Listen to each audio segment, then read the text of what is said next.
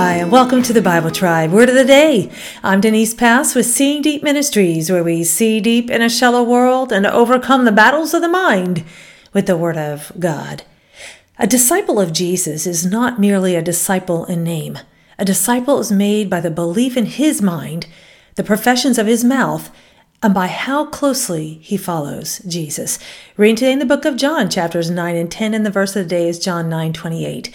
They spoke abusively to him and said, You are his disciple, but we are disciples of Moses.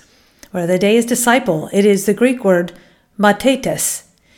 The Greek English lexicon says this word means one who engages in learning through instruction from another a pupil, an apprentice, or an adherent. On the heels of disputes over who Jesus was and escaping being stoned by the Pharisees, John 9 opens the story of the blind man Jesus healed. The blind man was blind from birth, to which the Pharisees stated that his own sin was the cause. Back then, when one was afflicted, they were also likely to be condemned as a sinner. We can see this in our day too. When bad things happen to people, sometimes people can be quick to misjudge. The Pharisees investigated into the healing, looking for an opportunity to discredit and judge Jesus. But the Pharisees were jealous and judged the blind man, insisting he was a sinner because of his blindness.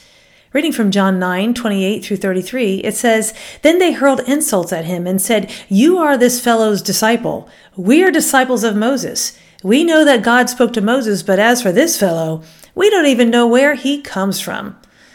The man answered, Now that is remarkable. You don't know where he comes from, yet he opened my eyes. We know that God does not listen to sinners. He listens to the godly person who does his will. Nobody has ever heard of opening the eyes of a man born blind.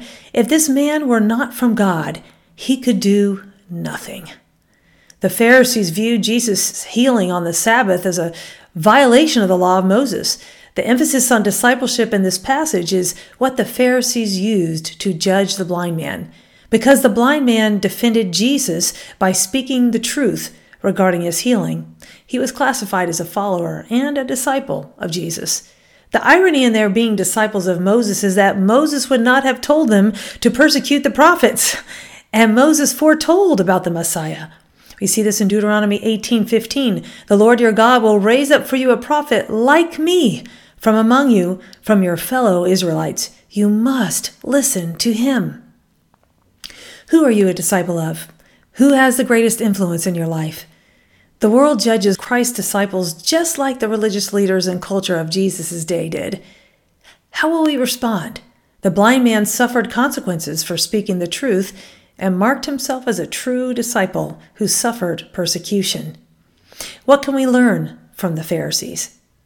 They themselves were not legitimate followers, for they missed what Moses was pointing to. They served religion more than God. How about us? Don't bow your knee to the culture when it differs from God's word. Be a true disciple who lives what you say you believe. Go with God and His precious word, friends. Join us tomorrow in the book of Second Thessalonians.